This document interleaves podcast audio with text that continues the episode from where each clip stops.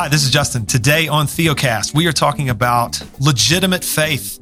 Uh, we know a lot of you out there struggle. Uh, we know that because you share some of those struggles with us and you're wrestling deep down. Like, is my faith legit? Is my faith genuine?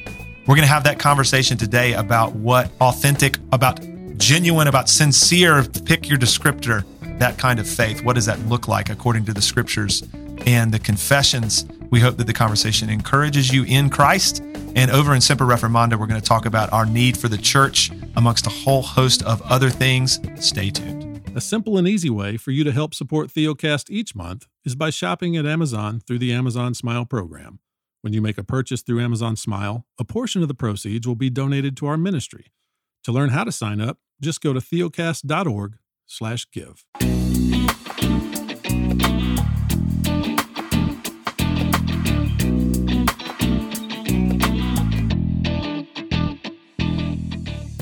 Welcome to Theocast, encouraging weary pilgrims to rest in Christ. Conversations about the Christian life from a reformed and a pastoral perspective. Your hosts today are John Moffitt, who is pastor of Grace Reformed Church in Spring Hill, Tennessee, just south of Nashville, and I'm Justin Perdue, pastor of Covenant Baptist Church in Asheville, North Carolina. We are meeting on an unusual day of the week, John. That's right. It's a podcast today. It is a Tuesday. It's a Monday in our world, and it's raining uh, Mm, where I am a lot. because Yeah. that's just what it does these days. Um, Mhm. May the Lord's mercy be upon those in Louisiana eh, who've been Yeah. hit by the hurricane. Absolutely. And uh, yeah, I assume that we're experiencing some after effects of that. But anyway, man, we are doing something a little different today in terms of this intro segment. We're going to keep it brief because we Yeah. do hear your feedback, dear listener. We hear your feedback. And so we want to get right to the conversation, but we're quickly going to just give you a little glimpse into what's going on in our lives in particular, maybe what's going on in our pulpits in our That's right. respective churches. That's right. So uh, we we thought we'd start telling you guys what we're preaching about, things that we work on all week and we're excited for.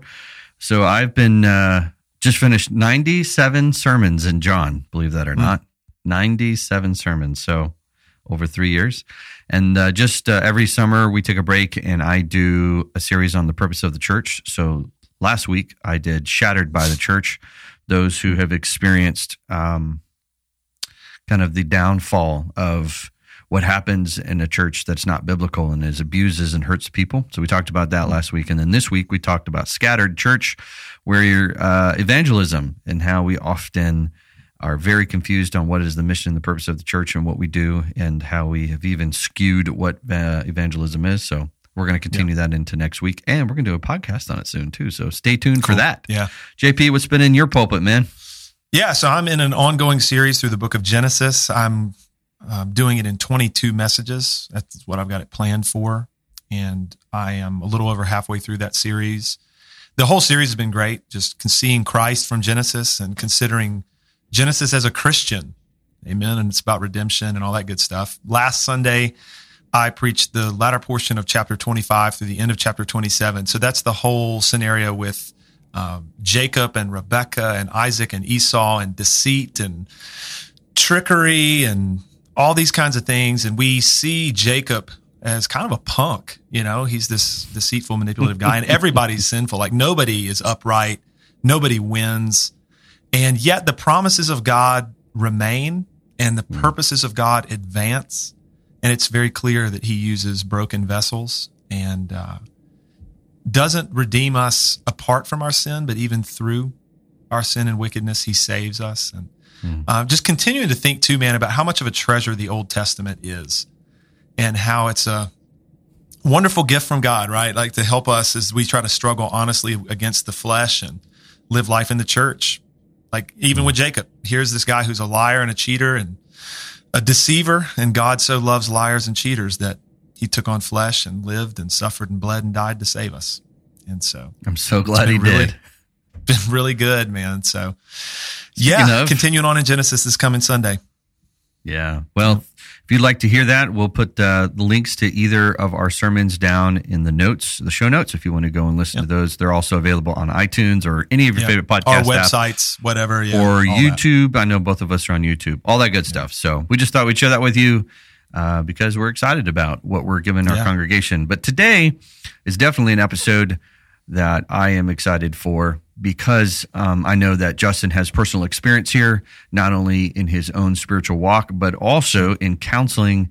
And then the years that we have been doing Theocast. Uh, really, I saw a comment today on YouTube that made me think about this would be a great subject to have just someone who says that almost every hour of every day they just are cannot find that sense of assurance. Like, how do I know that my faith is genuine? I know I have faith and I know I believe in God, but how do I know that this is saving faith, that this, I've not tricked myself, that like we're going to look at, Justin, how do I know that I'm not like James, where the demons believe and tremble, but yet they're not truly believers, or the person that Jesus says, Depart from me, I never knew you.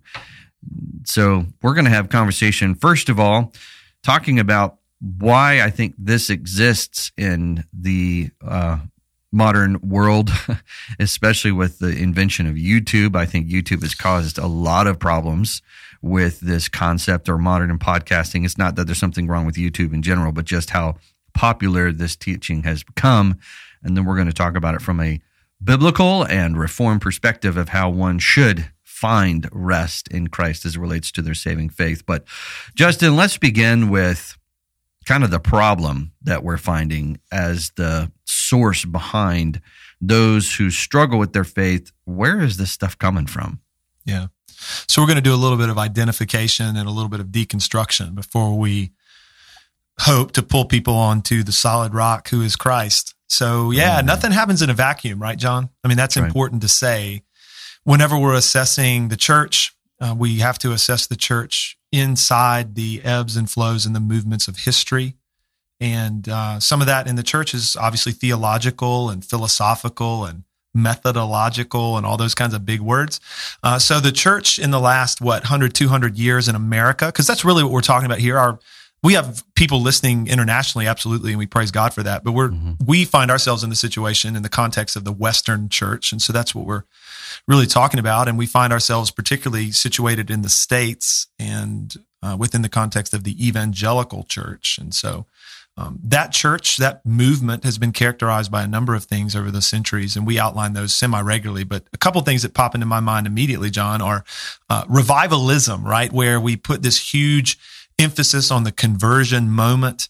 Uh, people need to make a decision for Christ. That's really what we're after. It's what we're trying to do and accomplish in the church is get these decisions, get, uh, see people make these choices for Jesus. And then along with that revivalistic uh, emphasis on conversion, there's an emphasis on the moral transformation of life as well. And so the American church has been characterized by this stuff for a long time.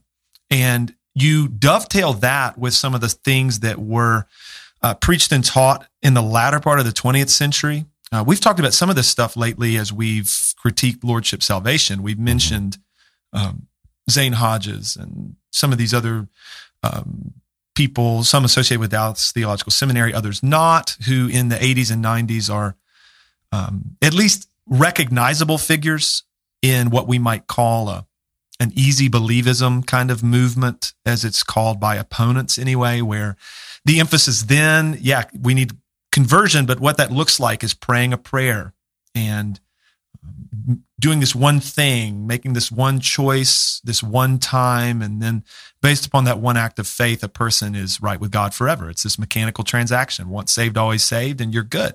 Doesn't really matter what happens after that. Doesn't matter even so much if you keep believing um, either. That's another conversation for another time. So you put all this together, and there's been a lot that's happened in the American church uh, over the last hundred years, even last 50 years, more pointedly, where the Sunday service has been aimed at the non-Christian. Uh, that's a big deal. The Sunday service is almost seen like a stationary Billy Graham crusade rally, where we're going to try to win the lost and see people walk the aisle and make decisions. And if we had a lot of decisions, that was a good service today. If we didn't have a lot of decisions, it wasn't as good. And so you see a lot of people making decisions uh, in these services that are aimed at that outcome.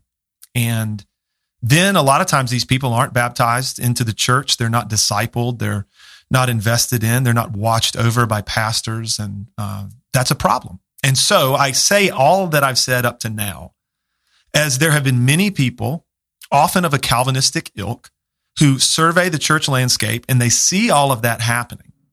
And they say, man, there's a lot of bad stuff here. There's so many people who have been deceived and they've been told that because they've asked Jesus into their heart that one time, or they walked the aisle, or they prayed the prayer, uh, they've been told that they're good with God, but they're probably not good with God because what's going on is illegitimate, uh, and they're not really Christians. That's that's what's perceived, right? They're nominal. They're Christian in name only. They're fakers. They're not the real thing. And so now, in order to love those people, we need to help them understand that they're fakers. And the mm-hmm. church is full of them. And so we're going to smoke those people out. And yeah, you get a lot of preachers preaching that way. And you do, to your point, YouTube and podcasts. These are not bad things, but oftentimes what happens is videos go viral and people are platformed and they're saying stuff that's provocative and shocking and edgy. And it's like, oh, people are just attracted to that kind of spectacle. Yeah. Right. But then what that's done for so many people with a tender conscience in particular is you're already introspective and now you start assessing yourself even more and you're mm. already questioning your legitimacy. And then you get an internet preacher, uh, a famous celebrity pastor or something, um, telling you that you're probably not legit. And you're like, yeah, uh, I always questioned that I was, and now I know I'm yeah. not. Well, they see themselves as the the Ghostbusters of the church, but they're here to yeah. they're here to the they're here to bust the fakers, right? And um, you know the we want to. Yeah, I, I don't want to malign the intentions of people who preach this way. I think their intention is to. No, I assume people, the motivations are good. Yeah, right. They they want to repent, but they have picked up on revivalism and I would say pietism, something that the reformers rejected. This is from our own book, Faith versus Faithfulness. This is uh, Justin's section, but I think it's helpful. I just, I think I want to read it. It says pietism could be defined as hyper piety. Piety is good. This is what we want to do. But pietism, there is an overemphasis on the life of the Christian and what the Christian should be doing. So pietism yeah. begins with the question, what must we do? So what you ha- when you read the New Testament, which we'll get into this in a little bit, when you read the New Testament, Paul grounds the believer in the finished work of Christ. Almost look at every single one of his epistles. The 1st mm-hmm. section is always on the sufficiency and the work of Christ. Then he talks about in relation to that, once you are firm in your faith, and he's always encouraging them in their faith. Then he talks about what they should do. Yep. And those who struggle with their faith, it's reversed. They're always talking about what they need to do. And it seems like there's not enough time or there's a no emphasis on the finished work of Christ. And so we are always pointing to the legitimacy of your emotions, of your affections. I mean, affections are a big thing. I mean, sure. I've heard people say if you don't desire to read your Bible, you should question your salvation. If you don't desire to pray, or if you don't hate your sin more today than you did yesterday, you should question your salvation yeah. because your faith is not genuine. True, genuine faith produces X, Y, and Z, whatever list, whatever it is that yeah. they want to give you. Yeah. And and this can be seen in in almost every brand of uh, denomination that is out there, and it's it's really sad. I, I am guilty of preaching this way. When I first came out of seminary, when I was very young in ministry, I thought it was my responsibility to kind of set a fire underneath the youth of the of of America and get them back on track of like, hey, listen, genuine faith means you're going to act like it. And then I had the list that I think was genuine and accurate of what everybody should be producing. But the, the and there weren't bad things, but the problem, Justin, always comes back to is are we actually introducing people to what I would say soft Roman Catholicism. I mean, really, this is the doorway or, into works based assurance slash salvation. Sure. Or some kind of easy listening legalism or. Yeah. Like you said, in bringing up Roman Catholic theology, it's important that people understand that Rome was never opposed to the talk of faith, ever. Uh, right. The issue in Rome has always been that it's always faith plus stuff. Mm-hmm. It's always not, it's not that God saves you. It's that you and God together do this thing. That's right. That's the teaching of Rome. Mm-hmm. And, and I think you have to Protestantism. To, go ahead. Protestantism historically has said no, God saves sinners. Like he That's does it.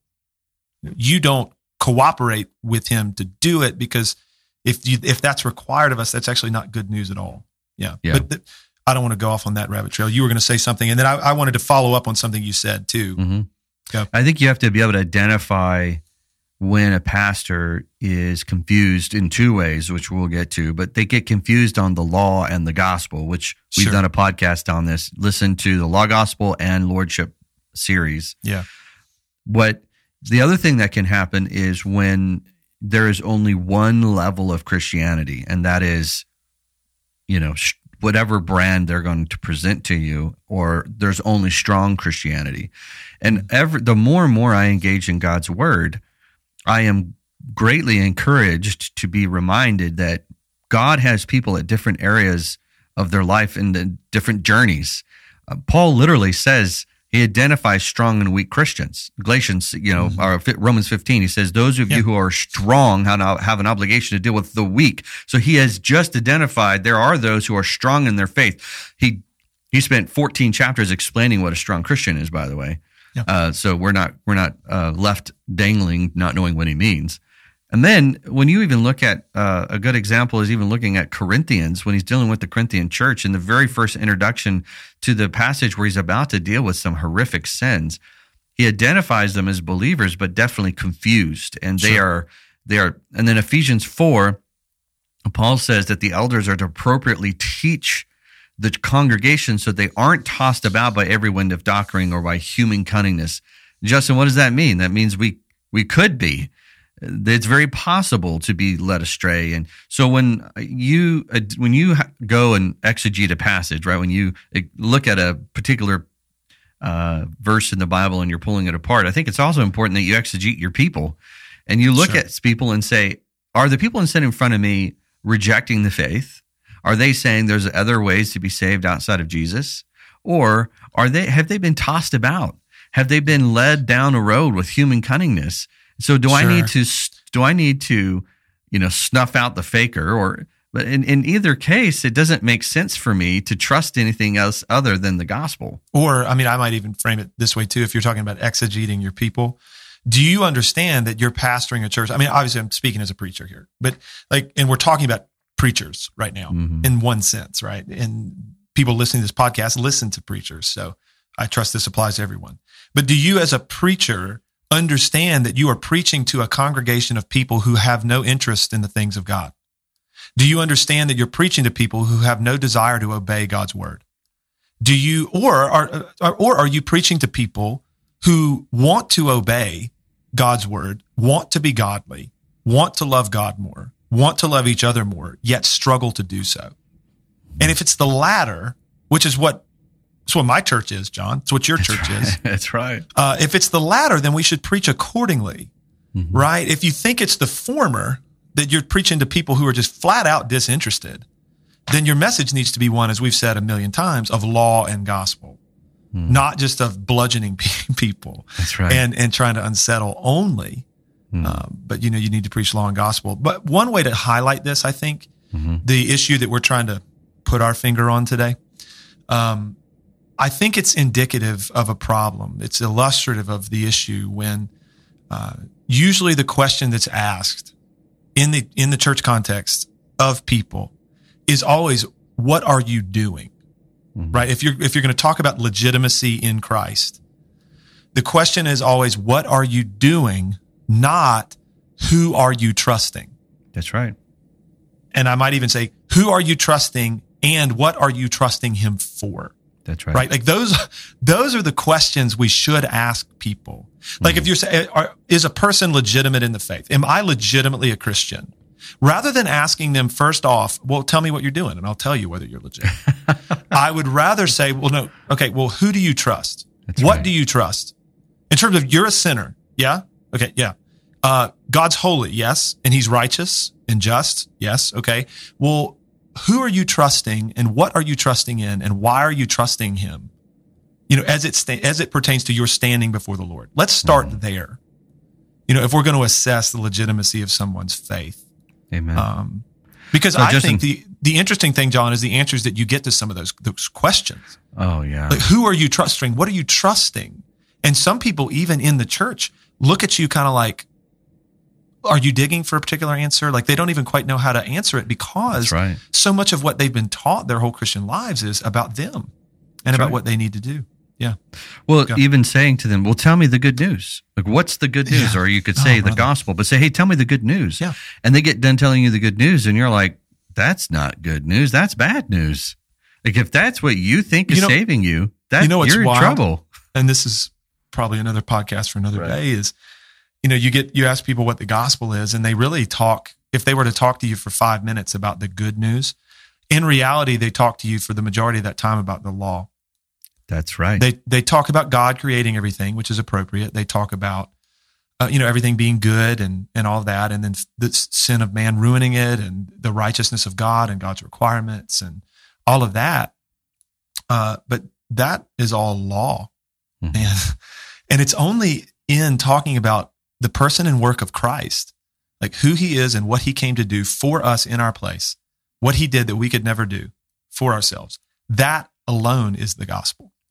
And So- sure, we need to talk about the law so we understand why the gospel is necessary. I agree with that. But the gospel is about Christ exclusively. You That's know? right. And it's very interesting how people have not been taught that. And No, and it's not confused. conditioned to say that. That's right. I mean, you have Second Timothy. We, the, uh, I mentioned this in my sermon, but you have Second Timothy where he, Paul Warren saying you're going to have people who have itchy ears, and the, the problem is that the problem is not that people have itchy ears. The problem is that the pastors gave into it. That's the problem. And so you have people who don't know the gospel because instead of preaching Christ and Him crucified and and really bringing for and bearing down on the law so that we might rest upon Christ, we teach them little laws and we teach mm-hmm. them moral Christ. Little laws meaning you can obey them, and here's how Jesus did. Here's the thing about what here's what's great. This is will lead us into what saving faith is. Work. Here's here's what's great about the gospel, the good news. When you hear someone describe a miracle, you don't hear them describe it in such a way that there is something to be done it's a miracle because they're like it couldn't be it, there's no way this was going to happen. There's no way it was good you hear the impossibility right? And then what's the good news about the miracle? It's like and then this happened. Right. right? So that's what the good news of the gospel is. It's like there's no way you can save yourself. There's no way god would ever redeem you. And then guess what?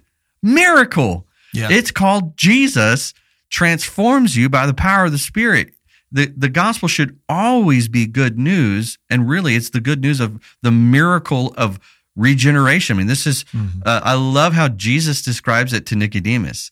He says you must be born again.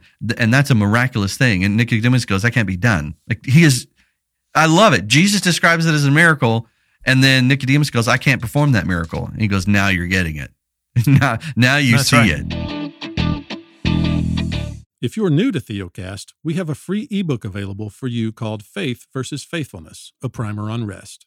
And if you've struggled with legalism, a lack of assurance, or simply want to know what it means to live by faith alone, we wrote this little book to provide a simple answer from a reformed confessional perspective. You can get your free copy at theocast.org/primer.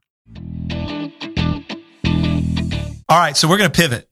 I think we've done a decent amount of deconstructing and identifying. Here's the situation: like many people are being unsettled on the regular uh, by either YouTube podcast speakers or maybe even their own pastors. Who knows? sure Um, or just and- their own conscience and that's always the, a thing. And Yeah. Satan also is the great accuser of the brethren. So That's we've right. got a lot going on here. Our own consciences accuse us, the devil accuses us, and then oftentimes we have that piled on too by preachers that we listen to, uh, maybe Mhm. even pastors that we sit under. And so we wrestle a lot with whether or not we're legitimate. And I think any of us, if we're honest, brother, ask this question at least from time to time like, is my faith legit? Is my Hmm. faith genuine? Um, I, I think that that kind of struggle and doubt is part and parcel of what it is to be fallen. And that's right so, you know, in seeking to answer that question, uh, there is a better way, you know, to go about answering it than by um, assessing what you're doing all the time or how you're feeling all the time. Not that we shouldn't think about those things. And there's a better way to go about this in the church than by uh, just frightening people, frankly. on the regular. So we want to pivot now and talk some about what is faith and what is saving faith? What's genuine faith? I mean, fill in your descriptor there. What does that look like? How would we define that biblically? And is this whole understanding of like we're saved by faith, uh, is that legit? What do the confessions say?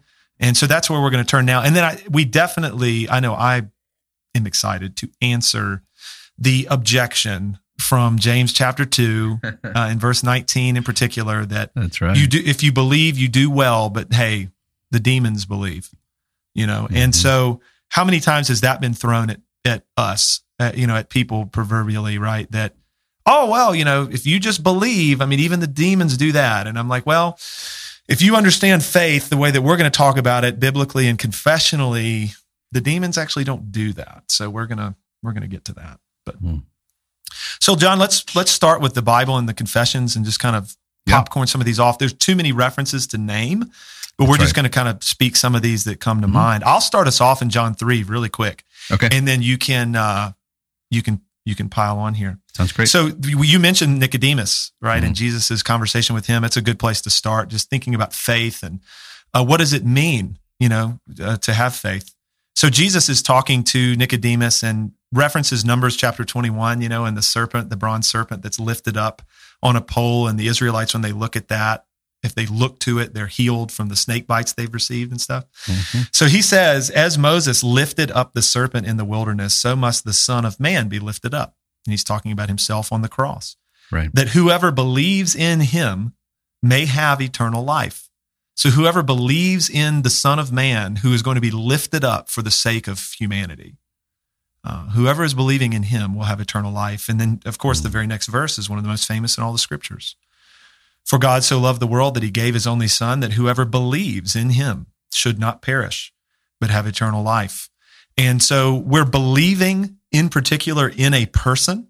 Uh, we're believing more pointedly in this Son of Man, uh, whom God has sent into the world. And our belief in him has quite a bit to do with the fact that he's going to be lifted up uh, on a cross for our sakes. So we'll start the ball rolling with that, John, Mhm. and give us the next one. Yeah, absolutely. So we have to boil this down to when Jesus says this, it's not in the sense where he he is ignoring who he is, right? In the context. So when Jesus is talking to Nicodemus, Nicodemus is not an ignorant Jew who has no concept of Jesus Messiah. And he even rebukes him and says, Why are you asking me about this? You should know this. Why are you so surprised by my answers? Jesus is trying to help him understand I am the fulfillment of the promises of God, right? Yeah. There, well, there has been a promise to restore the restore humans back to God. It came the first promise came to Eve and further explained to Abraham, Isaac, Jacob, and David, and the prophets all the way to today. And, and he literally, Jesus says, the law and the prophets are about me. I am the fulfillment of that. So when you ask yourself, do I have genuine faith? Can you look at Jesus and say, he's genuinely real? He Yeah. genuinely came and was born Or- of Mary. Yeah. Do you believe that Jesus is the plan of God to save sinners? That's right. Like that he is the yes and amen to all of God's promises and that he, under, you know, Jesus understood himself to be that.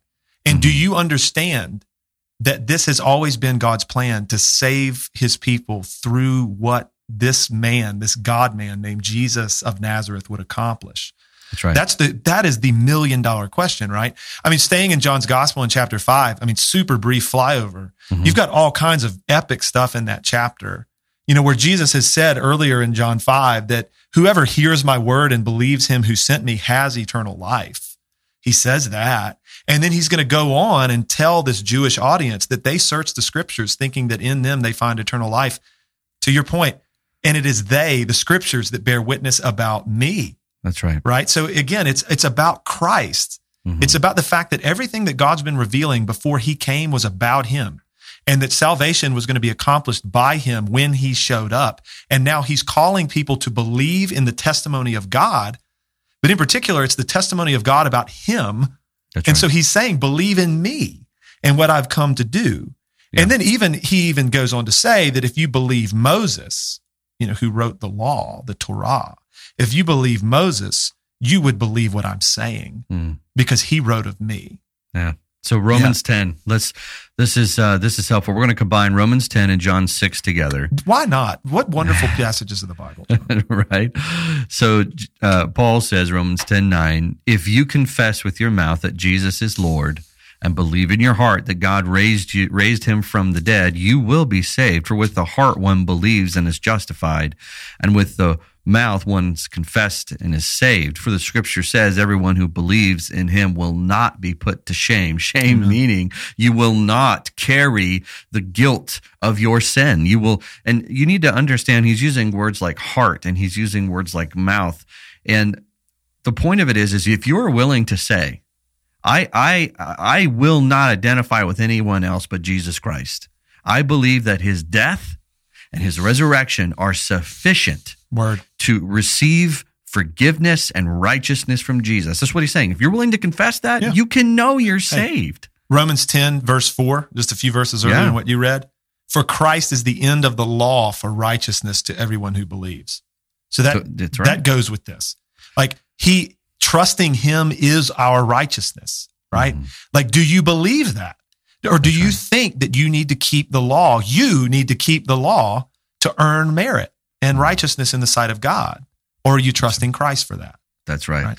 So then the question, Justin, is okay, I hear what you're saying, and I know I believe Right that. you teased John 6 out and you didn't I, oh, I'm going there right now. Okay, bro. I'm setting it up, bro. I'm putting the ball on the tee. Hey, I'm sorry. I'll pump. We're pulling out the driver. We're about to put this thing in the fairway, man. Come on. Put a now. peg in the ground. Keep it in the short grass. All right, here we go. yeah, we need some good recommend uh, golf course recommendations in Knoxville. Anybody can recommend Yeah, one hit for us up. Uh, come on now.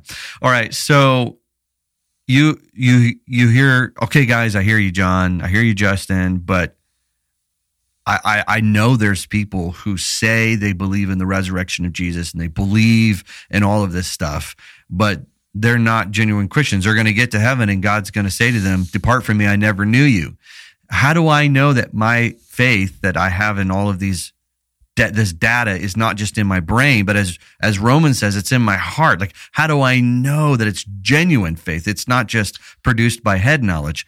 And this is where John six comes in. Right. You see, these these people standing before Jesus, literally from John five, which you just had just read, they just saw Jesus feed five thousand people, five thousand from a loaf of bread. I mean, that you have to understand the witness level of that. It wasn't as if there was a market nearby and they could have somehow shuffled that in there and it would have worked. He had them sit out in the middle of a field, and all of a sudden, Right. these disciples are walking out with baskets and they're all watching Jesus divide it.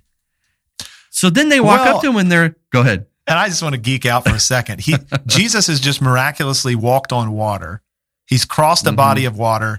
He, people are in a wilderness, and he feeds them with bread from heaven. That's right. It's like ah, screams Exodus. But anyway, exactly. go. And these Go. people should see this. Yeah. So they go, they start, Jesus starts teaching and they kind of abruptly say, yeah, okay, so he's claiming to be the Messiah, but we know his dad. His dad's Joseph. What, what's, what's, who does he think he is? And so they walk him to him like, all right, look, be, speak plainly. Tell us, are you the Messiah? And I just, there are scenes that I wish somehow we could, like, I'm sure we'll be able to talk with Jesus, obviously, personally, and say, hey, tell us about John 6, because that's like this epic part of the whole story of our salvation. And I'm just wondering if Jesus raised an eyebrow out of, like, are you kidding me? Like, did you not just see what I did? Did you? Have you ever seen anybody do that before? And at the and there's a whole purpose for why John records this because of verse 44. He says, "No one can come to me unless the Father who sent me draws him, and I will raise him up on the last day." And what he's telling him is that you guys can see me produce power, not you can't even explain, and you won't believe because believing in me requires an act of the Spirit. This is John 3. The Spirit moves wherever He wishes. He's telling Nicodemus this. So, the reason I tell you this entire story is that if you can look at Jesus and say, without Him, I have no hope and I trust in Him alone to save hmm. me, that, according to Jesus, is an act of the Spirit that has come upon you and opened your eyes and opened your ears and brought your stony heart to life and you cannot believe on Jesus with faith unless it has been given to you. And you need to trust the word of God when it tells you that. And Yeah. this whole foolishness of, yeah, but how do I know if it's genuine? Jesus just told you it is genuine. Right. And we we talk about this a decent amount. Like how much faith is required? Mm. Any. Can I re- can I read the con- the confession here Can- now? Can I? I'm just. I'm going to cite John six forty real quick, and then Sure, yes, yeah, you for it, look yeah. up the confession. So, I mean, in, in light of all of this, I mean, just keep in mind everything that we're talking about right now. Like, if if you believe in Jesus, that did not come from you. If you're looking to Him and saying, "Yeah, I need you. I need what you've done. I can't do it. You did it for me, and I'm trusting you and your righteousness for me and your death for me. That you fulfilled the penalty of the law and that you've conquered death and hell. I mean." You are believing in Christ for the reason that he came, and that didn't originate with you. And take comfort in this word from John 6 40. Jesus says, For this is the will of my Father. Hmm. So whenever whenever God the Son steps up and says, Hey, here's what the Father wills, we should listen mm-hmm. because he knows what he's talking about. This is the will of my Father that everyone who looks on the Son and believes in him should have eternal life, and I will raise him up on the last day. Like, God is not confused about this. And the Father is in this with the Son, as is the Spirit, right? And faith is a gift of God. And if anyone is looking away from him or herself, away from his or her own righteousness and works and all that, and looking to Christ for righteousness and forgiveness and eternal life, then it is the will of the Father that you be saved, and Jesus will see to it that you will be saved. It's, man, it's good. It's a good word, dude. That's right. So, for those that are new to confessions, these are documents that are extremely important to the history of the church. We have creeds and confessions, and these are always um, birthed out of controversy and confusion and heresy. And they are designed to help explain the Bible to the Christian and how they should interact with God and His Word. And in the confession, these men who wrote this down wisely concluded from Scripture. This is chapter 14.3 underneath saving faith. This faith may exist in varying degrees so that it mm-hmm. may be either weak or strong. Amen. I, you know, we already we already gave examples of this where Paul says in, in Romans 15, right? Strong faith versus weak. And I think anytime Paul is describing or the New Testament is describing a strong Christian, I think it's describing the person who is fully with with deep conviction, trusting in the sufficiency of Christ. I don't believe Paul is talking about someone who is in performance well. Uh, moral performance doesn't mean you have strong faith. That, that that's not a one to one correlation. Yeah, I mean, if anything, I think to consider a strong Christian. I mean, in thinking of the language of Paul, right? Mhm. And he'll use that strong and weak stuff a lot when he's talking about issues of conscience and Christian freedom and things like that. Mhm. And the one that he calls strong is the one who understands that what I do when it comes to eating or drinking or those kinds of things actually has no bearing on my righteousness. That's right. right? That's what strength means. It's that you- that that person understands where his or her righteousness comes from. And that is from no other place than from Christ. Mhm. you know and That's so then the strong christian this is the irony right john? The Mhm. strong christian if we're going to use that language is certain that his or her righteousness and standing before the lord comes completely from christ and then that same strong christian you know who understands that reality is propelled by that knowledge of christ to then go and love neighbor and pursue good works That's right. Well, they see the joy of it. They see Correct. that to love It- God and neighbor brings forth joy. And um, but they're strong- not doing it out of slavery you know No. it's not bondage it's Mm-mm. freedom that's right. So those who are strong you in faith are not being deceived by the world. In other words, they're not being No. tempted to trust in their own wealth, their own health, their own actions. They're, they- are set free. This is the ultimate joy of Christianity is to be set free from the fear of performance Mhm. and set uh, our firm foundation on Christ. This is why we Yeah. do this podcast. If someone's resting on Christ, I say this to my congregants. If someone is resting on Christ, they now have the energy to reach out and help Bro. others do the same. Yeah, the strong Christian is not only not being deceived by the world, they're not being deceived by, I'll just, I'll say it. They're not being deceived by legalism and moralism. That, well, They that's underst- Colo- right? Colossians, right? That- right. They're not being deceived by this stuff. They know from where their righteousness comes. They Mhm. know where their security lies. They know who their surety is, to use the language of the old hymns, and his name is Jesus. That's right. And yeah, I mean, it's, oh, it's, it's huge. I mean, so I, I just want to read very briefly again from chapter mm-hmm. 14, just one sentence and might unpack it for a second, and then I'll kick it back over to you. So this is mm-hmm. also in the 1689 London Baptist Confession, chapter 14 on saving faith, paragraph two at the end. So this is right before what John just read. The principal acts of saving faith focus directly on Christ, accepting, receiving, and resting upon Him alone for justification, sanctification, and eternal life by virtue of the covenant of grace. All right, so just real quick. Saving faith, it focuses directly on Christ. So it's Mhm. about Jesus. You're looking to Jesus, if that's not already abundantly clear in what we've been saying. And then these words accepting, receiving, and resting. So we are obviously believing things about Christ and what he came to do, but we are accepting what he has done. Mhm. We're receiving, right, what he has done in our place. Uh, and that means his righteous life. That means his atoning death and making satisfaction for our sins, etc. And then we are resting upon him alone. So not upon him and some other stuff. It's not upon him and our affections. It's not him and our obedience. It's not him and our good works or him and our desire to obey. We're resting upon him alone for justification. So that's being declared just in God's sight for sanctification. Holy smokes. You want to talk about something controversial? We're trusting Christ for our ongoing transformation. That's right. For he who And works then- in you. Yes. And then we're trusting Christ for eternal life, which means glorification. We're going to be resurrected from the grave hmm. and conformed ultimately into Christ's image to live with him forever in a new heavens and a new earth. And all of this by virtue of the covenant of grace, meaning it's not based on the covenant of works.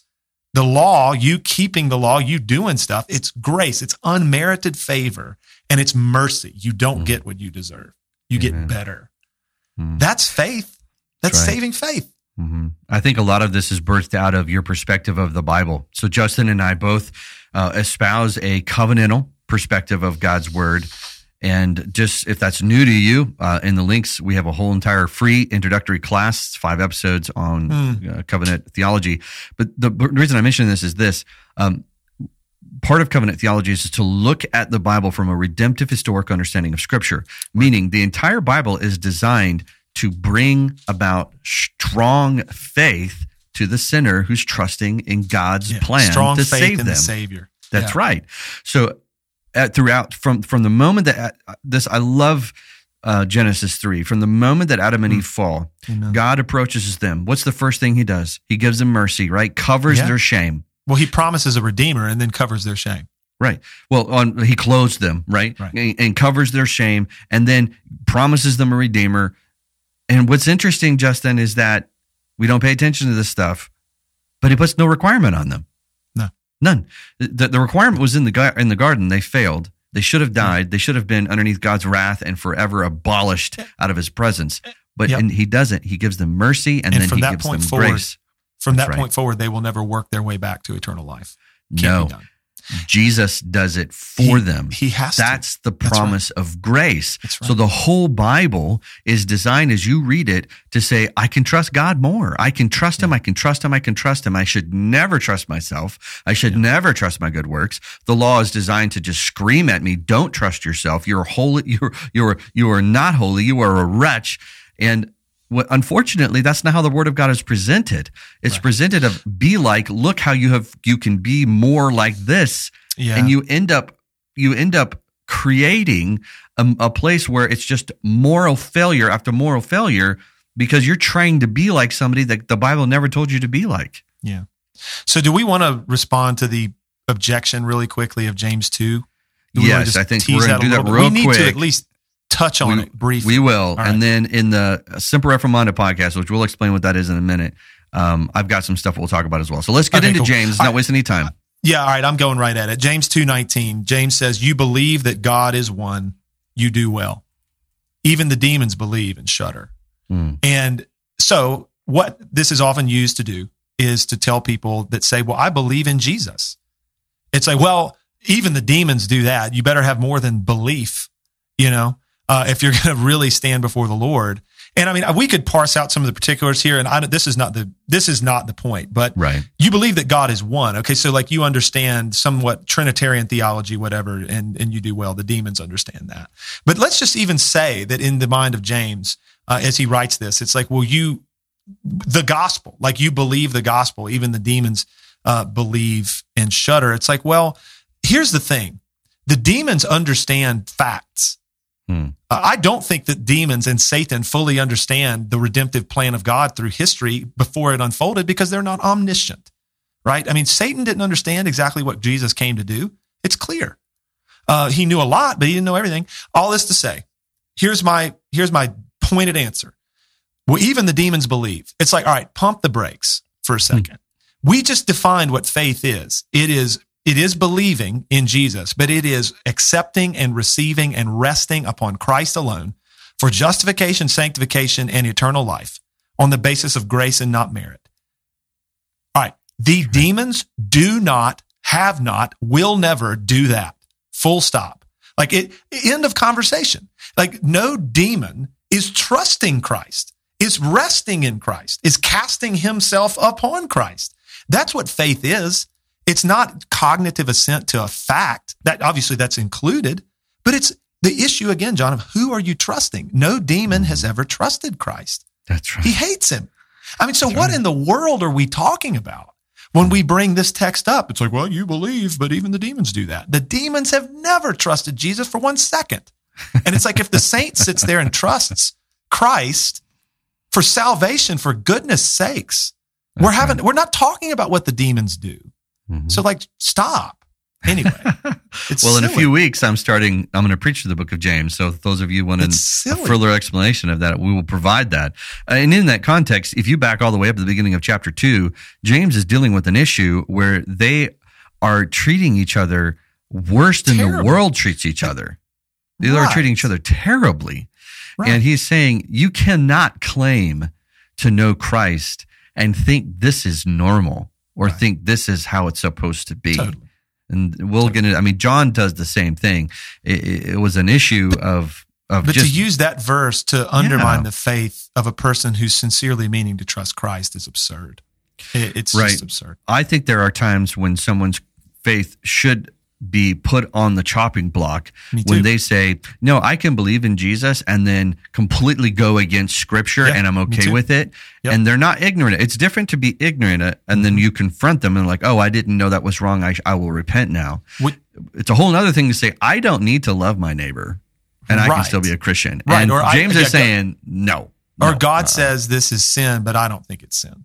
Right. But this is this is getting into that realm of like we've talked about before. Why does church discipline exist? Mhm. It exists for cases of hard-hearted, unrepentant, stubborn sin. Right. And so that's not what we're talking about at all. But for the you been- average person sitting in the pew who's struggling against the flesh and is believing in the Lord Jesus Christ and doesn't feel all the time the way he wants to, doesn't do all the time the things she wants to, we ought not pummel them with, well, the demons That's right. believe. That's right. Well, we have more to say, Justin. Here's what I want to talk about, and then I'll let you tell us about Semper Reformanda, since you are the host of the day. Yeah, and you'll probably correct me. It's my job. Um, I think in we should talk about the the uh, the way in which God has designed those of us with weak faith to find strength for our faith. I don't believe it's the intentions of God in His Word to leave people in the weakness of their faith or doubting. So there are means by which God has given us, and we're going to talk about that from the Bible and from the confession. And Justin, where and why are we going to talk about this? We're going to talk about this in the Semper Reformanda podcast. So, Semper Reformanda, always reforming, is another kind of joint ministry of Theocast. It's another podcast we do each week. There's an app for the Semper Reformanda members. There's all kinds of good stuff that goes on with Semper Reformanda. as it's- podcast feed. Yep. Right. E- even as it's affectionately known, SR. And so if you're wondering, if you're newer to Theocast and you're wondering what Semper Reformanda is, what membership looks like with respect to that, and um, how you might partner with Theocast to see this message of Christ spread as far and wide and possible as possible, you can go over to our website, theocast.org. There's all kinds of information over there. There's content over there, but some of the content over there is about Semper Reformanda. And you can figure out what that looks like, how to partner with us, and all the good things that SR, being an SR member, would bring you. And one of those things that you would get access to is this podcast that we are about to record. And we're going to continue this conversation over there. So, for many of you, we'll chat with you again in just a moment. We trust as you flip over to that private feed. And for those of you who may not be joining us on the SR podcast this week, we will talk with you again in this format next week, we trust. Grace and peace to you. See ya.